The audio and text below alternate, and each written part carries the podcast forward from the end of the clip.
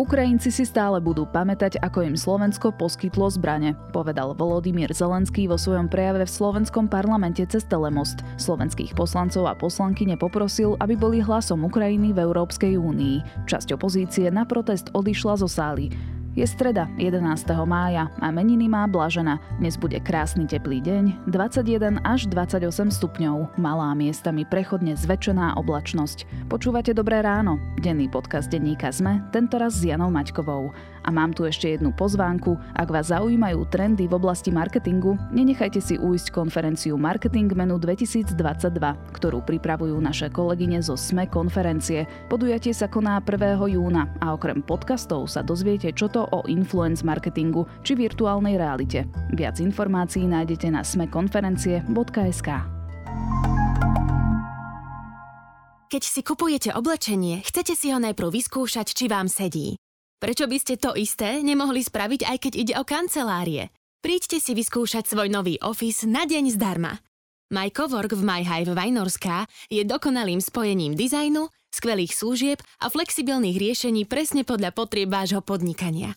Vďaka živej komunite získate množstvo príležitostí pre budovanie obchodných vzťahov. Viac na myhive.offices.com Programátorky a programátori Váš kód môže zlepšiť svet. Slovenská firma Innovatrix patrí medzi svetovú špičku v biometrii.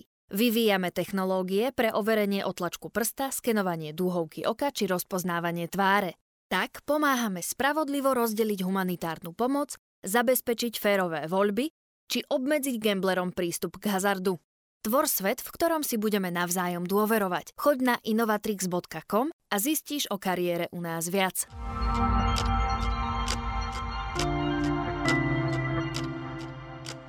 A teraz už krátky prehľad správ.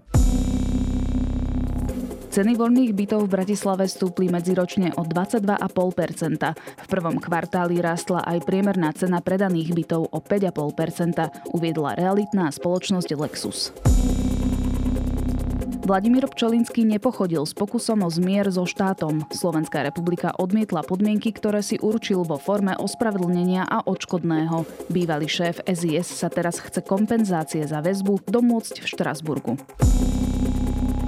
V cestovnom ruchu chýba vyše 10 tisíc zamestnancov. Úbytok pracovníkov počas pandémie sa nepodarilo obnoviť. Sektor preto očakáva, že štát efektívnymi zásahmi zjednoduší zamestnávanie v týchto službách.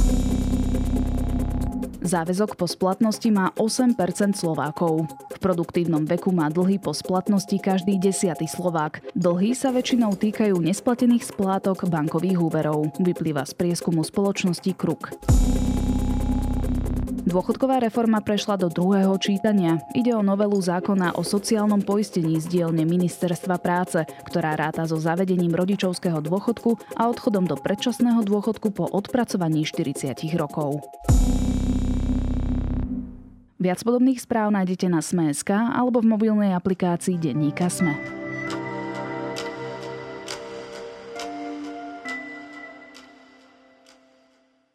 Pripomenutie roku 1968, varovanie pred závislosťou na dodávkach ruskej ropy a plynu či poďakovanie za vojenskú pomoc. Ukrajinský prezident Volodymyr Zelenský sa včera prihovoril cez telemost slovenským poslancom a poslankyniam. Niektoré parlamentné lavice boli však prázdne. Smer, Republika či Kotlebovci si Zelenského prejavu nevypočuli. Čo nám ukrajinský prezident odkázal? Budem sa pýtať Michala Katušku, redaktora domácej redakcie Denníka Sme. Vážené pani poslankyne, vážení páni poslanci, dovolte, aby som na 65.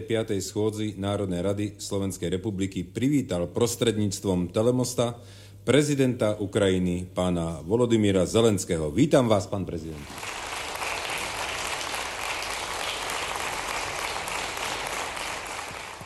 Michal, ako k tomu došlo, že sa Volodymyr Zelenský prihováral slovenským poslancom, poslankyniam? Aký bol za tým proces? Zdá sa, že to bola už iba otázka času, že kedy príde rád aj na Slovensko. Vieme, že Volodymyr Zelenský už od prvých týždňov ruskej invázie na Ukrajine rečnil vo viacerých parlamentoch, či už v Európe alebo aj v Severnej Amerike, prípadne v Izraeli. A teda očakávalo sa, že takéto vystúpenie bude adresovať aj v niektorej z krajín, ktoré susedia vlastne priamo s Ukrajinou. My sme túto informáciu mali mimo záznam už o niečo skôr vďaka nášmu spravodajcovi zahraničnému korešpondentovi v niektorých týchto dňoch Lukášovi Onderčaninovi, ktorý pokrýva dianie priamo z Ukrajiny a je v úzkom kontakte aj s ukrajinským ministerstvom zahraničných vecí. Napokon nám e, túto informáciu o snahe ukrajinského prezidenta vystúpiť v slovenskom parlamente potvrdilo aj tlačové oddelenie Národnej rady. No a napokon e, vieme, že tam prebiehali rôzne technické prípravy. Napokon ľudia mohli vidieť v tej sále netradične také tie dve veľké obrazovky, pričom ešte aj predseda parlamentu a šéfovia výborov, ktorí sedia vlastne na opačnej strane v tom pléne, tiež tam mali pred sebou také trochu menšie obrazovky. Toto všetko sa muselo vyladiť. No a napokon teda bolo ohlásené, že to teda bude e, v útorok na poludne. Шановний пане голово Національної ради, шановний пане прем'єр-міністре, шановні парламентарі, шановні журналісти, бачу вас на балконі. Дорогий словацький народи, поздравуємо вас з Києва. Це честь для мене звертатись сьогодні до вас. Я хочу почати зі слів вдячності за всю допомогу, яку Словаччина надала Україні. V pléne ale neboli všetci poslanci a poslankyne. Kto tam všetko chýbal? Nebolo to nejaké zásadné prekvapenie, napokon e, aj veľa členov, teda najmä opozičného smeru avizovalo, že sa teda nezúčastní tohto prejavu ukrajinského prezidenta. Robert Fico patril k tým, ktorí na jednej strane minulý týždeň zahlasovali za to, aby teda mohol e, Zelensky vystúpiť v parlamente, ale zároveň potom dodal, že on sa sám tohto prejavu nezúčastní, pretože on nechce počúvať niekoho, kto celé dni klame. Hej? Tak toto povedal Robert Fico. No nech sa páči, pán Zelenský, pán herec, pán komediant. Hovorím to veľmi jasne. My sme súhlasili s tým, aby zajtra mal možnosť prezident Ukrajiny vystúpiť, pretože ak mohol v parlamente vystúpiť ukrajinský veľvyslanec, tak môže vystúpiť aj hlava štátu. Nemáme proti tomu nič. Ale ja tam určite nebudem. Ja tam určite nebudem, pretože nebudem tohto človeka, ktorý klame na dennej báze počúvať. Ja ho počúvať nebudem. Časť ale teda smeráckých poslancov sedela v tých hlaviciach, hoci povedzme netlieskali na úvod, keď sa prvýkrát objavil na obrazovke ukrajinský prezident. No a rovnako tam nesedeli ani zástupcovia Hnutia Republika a podobne aj ich materská pôvodná strana SNS. Títo páni poslanci síce na začiatku sedeli a ostentatívne sa teda zdvihli zo svojich hlavíc a vykráčali z rokovacej sály už v momente, keď e, Zelenského bolo vidieť a začal rozprávať, čím teda jednoznačne chceli dať najavo, že, že my odmietame počúvať hlavu tohto štátu? Mnohí z nich odchádzali počas prejavu prezidenta Zelenského. Považujem to za vrcholne neslušné, ale najmä za, najmä za politicky zbabelé a hanebné. E, nie je to prekvapujúce zo strany týchto poslancov, pretože celý čas, už 75. deň vojny u nášho suseda e, komunikujú, že táto e, agresia sa nás netýka, hľadajú výhovorky. No a okrem toho, ale tam sedel celý zvyšok parlamentu. E, dá sa povedať, že aj väčšina poslancov za hlas si vypočula ten 20, 20 minútový prejav, no a podobne aj celá koalícia. Keď sa teda prvýkrát zjavil na tej obrazovke, tak e, e, celá sála začala tlieskať. Teda hovorím o tejto časti poslaneckého spektra. Chcem povedať, že poslanci strany Hlas, sociálna demokracia, všetci, ktorí boli prítomní v Národnej rade, sa zúčastnili, vrátane mňa, tohto príhovoru, pretože išlo o príhovor prezidenta e, krajiny, ktorá s nami susedí a už to bôž prezidenta krajiny, ktorá momentálne čelí vojenskej agresii a preto a boli tam aj členovia vlády, prišiel aj premiér Eduard Heger. Niektorí ministri tiež chýbali a taktiež prezidentka Zuzana Čaputová nebola prítomná. Presne tak. E, chýbali tam viacerí ministri. Ja už som sa obrátil v tejto chvíli, keď nahrávame rozhovor, tak ešte nemám úplne všetky vysvetlenia, prečo tam chýbali niektorí konkrétni, ale teda napríklad Milan Krajniak v tej chvíli bol v parlamente, ale teda venoval sa ďalšej agende, takže on sa jednoducho z pracovných dôvodov tvrdí, že sa nemohol zúčastniť a že stranu Sme rodina tam reprezentoval predseda parlamentu Boris Kolár a Štefan Holý ako, mini, ako vicepremiér. Je otázka, že či 20-minútový prejav je natoľko náročná skutočnosť, že vlastne ministri si nemohli nájsť čas. To isté vlastne platí aj o ministrovi pôdohospodárstva Volčanovi, ktorý tam nebol. Tiež neviem odpovedať na otázku prečo. A podobne je Richard Sulík. Ako jediný vlastne líder koaličnej strany zároveň predstaviteľ vlády sa nezúčastnil na tom stretnutí, nebol v parlamente, to kreslo zostalo prázdne. Neviem v tejto chvíli odpovedať, kde bol a čo bolo dôležitejšie.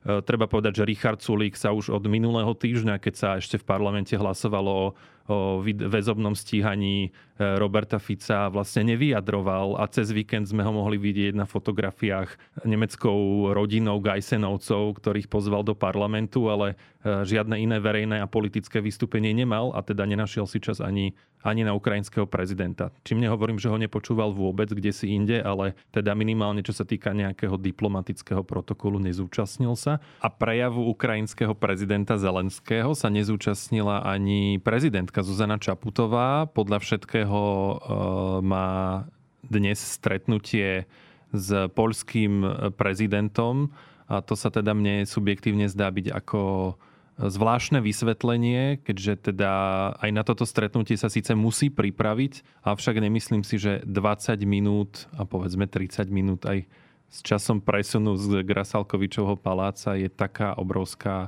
doba, ktorú by nemohla teda tráviť prípravou na e, stretnutie s polským prezidentom, že by sa teda naozaj nemala čas zúčastniť e, takéhoto prejavu. Je, ne, neviem si vysvetliť, prečo tam nebola. Poďme si teda rozobrať hlavné motívy ukrajinského prezidenta, teda ktoré pomenoval v prejave. Ja som na začiatku spomínala, že nám ďakoval za poskytnutie zbraní. Áno, ukrajinský prezident veľmi výrazne a niekoľkonásobne poďakoval Slovensku za nielen vojenskú, ale aj humanitárnu pomoc a niekoľkokrát vyzdvihol Slovensko ako príklad krajiny, ktoré, z ktorej by si mali brať ako keby príklad tie ďalšie, a on nemenoval konkrétne, čo všetko sme už dali z toho nášho arzenálu, ale tak jemnúčko ako keby spomenul, že nemali by ste v tom poľaviť, a zároveň spomenul vrtulníky a lietadla. Že to je niečo, čo bude Ukrajina v najbližšom čase potrebovať.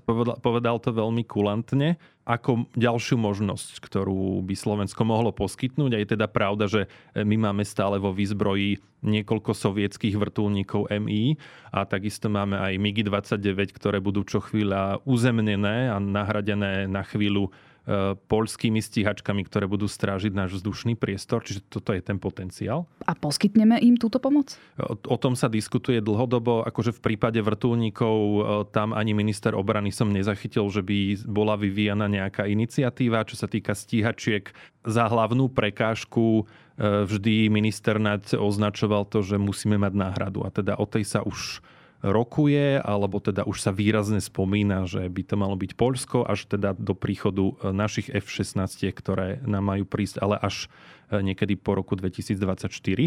Takže e, povedal minister Naď aj, aj v čase krátko po vystúpení ukrajinského prezidenta v parlamente, že sme ochotní dať Ukrajine všetko, čo máme, ako keby čo vieme poskytnúť. Takže je veľmi pravdepodobné, že o migoch sa minimálne ešte bude hovoriť.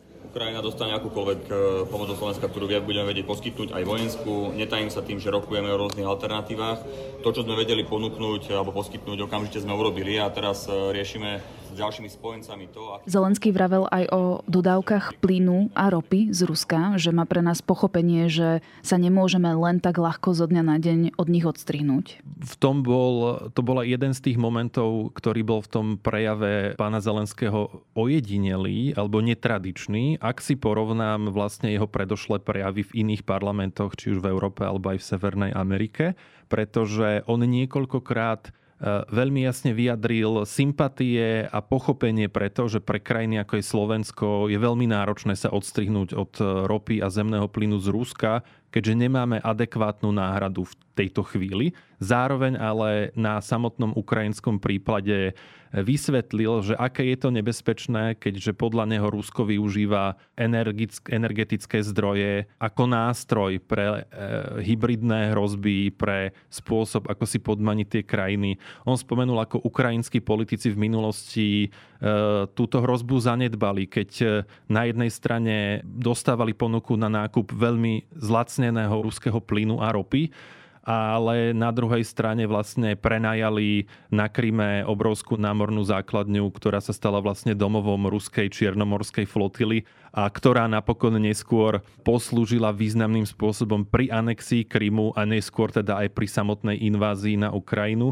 Zelenský doslova hovoril, že už v tom čase e, Rusi rozdávali pasy ukrajinským obyvateľom, zároveň sa realizovala veľká propaganda a tým pádom, že tá anexia samotná už bola vlastne, že už ju bolo treba iba dokonať. A vlastne varoval to Slovensko, že nenechajte sa zahnať do tejto pasce. Toto sú naše omily, neurobte ich tiež. Ako si už spomínal, Zelenský vystupoval takto virtuálne už vo viacerých krajinách, vo viacerých parlamentoch, dokonca na niektorých e, protestoch, verejných akciách a svoje prejavy aj e, prispôsobuje kontextom danej krajiny, ktorej sa prihovára, poukazuje na nejaké zlomové momenty alebo krízy z ich histórie. Napríklad e, pred americkým kongresom spomínal Pearl Harbor alebo pred britskými poslancami citoval Churchillové slova, ktoré vyslovoval počas druhej svetovej vojny. Čoho sa dotkol pri Slovensku? To bola tiež jeden z momentov, ktoré boli trošku iné ako tieto prejavy, ktoré si spomínala. Môže to byť dané aj tým, že, že tieto prejavy v ostatných krajinách sa diali najmä v marci a začiatkom apríla, keď teda e, Zelenský potreboval mobilizovať a získavať tlačitú medzinárodnú podporu. V tomto prípade, v prípade prejavu pred slovenským parlamentom, e, už to nebolo ako keby centrálny motív, aby si e, pripodobňoval a snažil sa ako keby v tom dobrom slova zmysle dostať sa do hlav slovenských poslancov tým, že im e, vykreslí tragickú situáciu na Ukrajine cez nejaké motívy, ktoré sú slovenským občanom a politikom taktiež vlastne bližšie a vyvolať tak v nich nejaký zmysel pre empatiu. Toto sa teraz nestalo. On v zásade až na záver toho 20-minútového prejavu e, spomenul e, rok 1968 a teda vpád a inváziu e, vojsk Varšavskej zmluvy do Československa a teda spomenul, že nesmieme dopustiť, aby sa rok 68 niekedy v budúcnosti znova zopakoval.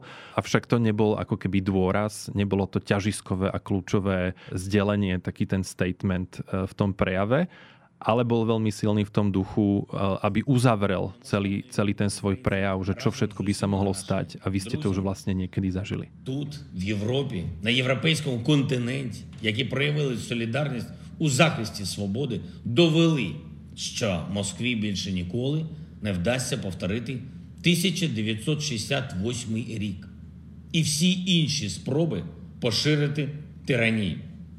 Ty už si to načrtol trošku, ale teda spýtam sa explicitne, že v čom bolo včerajšie vystúpenie iné, ako boli tie predchádzajúce jeho prejavy v iných parlamentoch? Prepač, že ti úplne opačne odpoviem na otázku. V to, v čom neboli iné, lebo sa mi zdá byť lepšie to spomenúť hneď na úvod, je to, že hlavným motívom, to je jedno, či ten prejav bol v marci, v apríli alebo teraz, on vždy sleduje jeden hlavný cieľ a to je teda mobilizovať medzinárodnú podporu. Buď pomôžte nám, ak nám, ste nám doteraz dostatočne alebo vôbec nepomohli, alebo pomôžte nám ešte viac, ak môžete. Toto vlastne on robí cez e, veľmi šikovný rečnícky nástroj, o ktorom teda hovoril už Aristoteles, že teda poznaj svoje publikum a on naozaj veľmi úmne pracuje s národnými motívmi, historickými dejinnými udalosťami a traumami, aby pripodobňoval.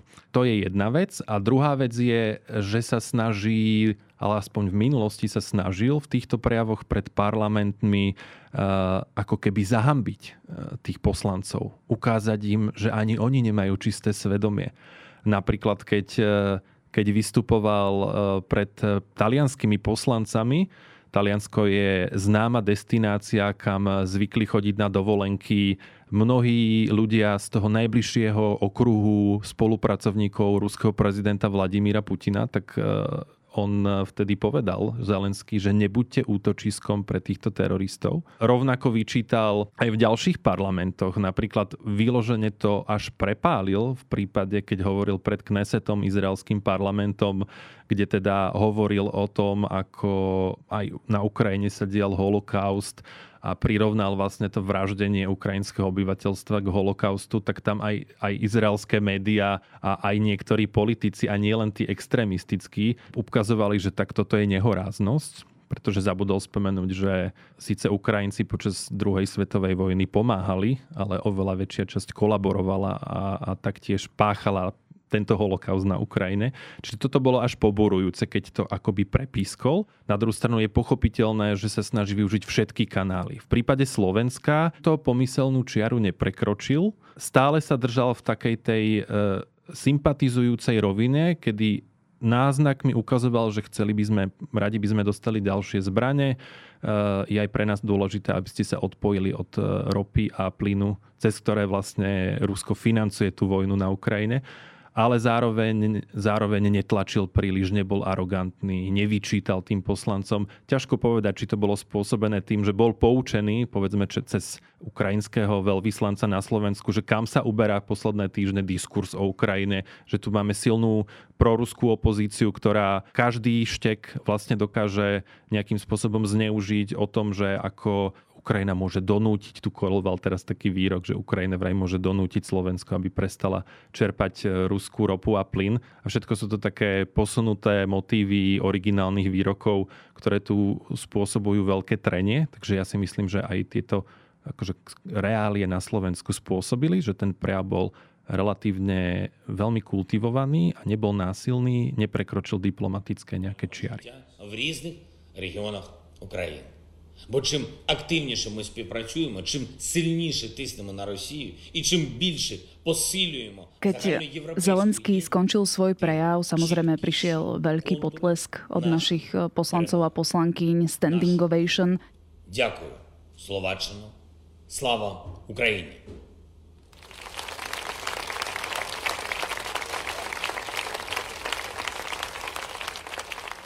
Bol to prejav, ktorý si budeme pamätať a ktorý môže mať nejaký vplyv na nasledujúce konania poslancov a poslankyň? To si ja nemyslím, e, pretože e, tie motívy a, a postoje k ruskej invázii na Ukrajine a k pomoci sú dávno ako keby vykryštalizované už od toho začiatku. De facto by som povedal, že ešte pred, pred 24. februárom, keď sa tá invázia začala, vďaka tej e, siahodlhej diskusii o, bran, o dohode o obrannej spolupráci so Spojenými štátmi, ktorá akoby predznamenala tie postoje na slovenskej politickej scéne. Čiže ja si nemyslím, že, že tento prejav by niekoho presvedčil, kto ešte nebol presvedčený, alebo naopak. Uh, tie postoje sú jasné, Slovensko má záujem a bude pomáhať naďalej, ako sa dá, tak to deklaruje aj táto vláda. Uh, otvorená zostáva otázka ropy a plynu, kde na jednej strane Richard Sulik ako minister hospodárstva občas svojimi svojimi výrokmi, ktoré nekorelujú povedzme so zvyškom toho ansamblu v eh, kabinete, hovorí, že ale je to náročné a teda v krajnom prípade nemôžeme si pochovať ten priemysel a potrebujeme keď tak aj zaplatiť rublami, eh, kdežto premiér Heger ako neustále opakuje, že, že čo najrychlejšie sa odpojíme a aj v tých prvých prejavoch hovoril, že 2026, potom neskôr už po diskusiách v Bruseli hovoril, že možno to bude aj o roky skôr a že to nebude tak dlho trvať. Takže ten postoj je jasný a nemyslím si, že e, takýto prejav čokoľvek mohol spôsobiť na tej druhej strane politického spektra. Napokon mnohí si ho teda naozaj vôbec nevypočuli. O prejave Volodymyra Zelenského v slovenskom parlamente som sa rozprávala s Michalom Katuškom, redaktorom domácej redakcie Denníka Sme. Čo urobil Urpiner, keď musel kvôli pandémii vyliať milión politrákov piva? Prečo vysadil na Slovensku prvé chmelnice po dlhých 30 rokoch? A ako si výrobcovia dokážu zjednodušiť varenie piva a čo sú to urýchľovače kvasenia? Volám sa Adela Vinceová a v podcaste o slovenských podnikateľoch, prečo práve oni, sa na všetko spomenuté pýtam Branislava Cvika z Urpineru. Podcast vám prináša EY a nájdete ho vo všetkých podcastových aplikáciách.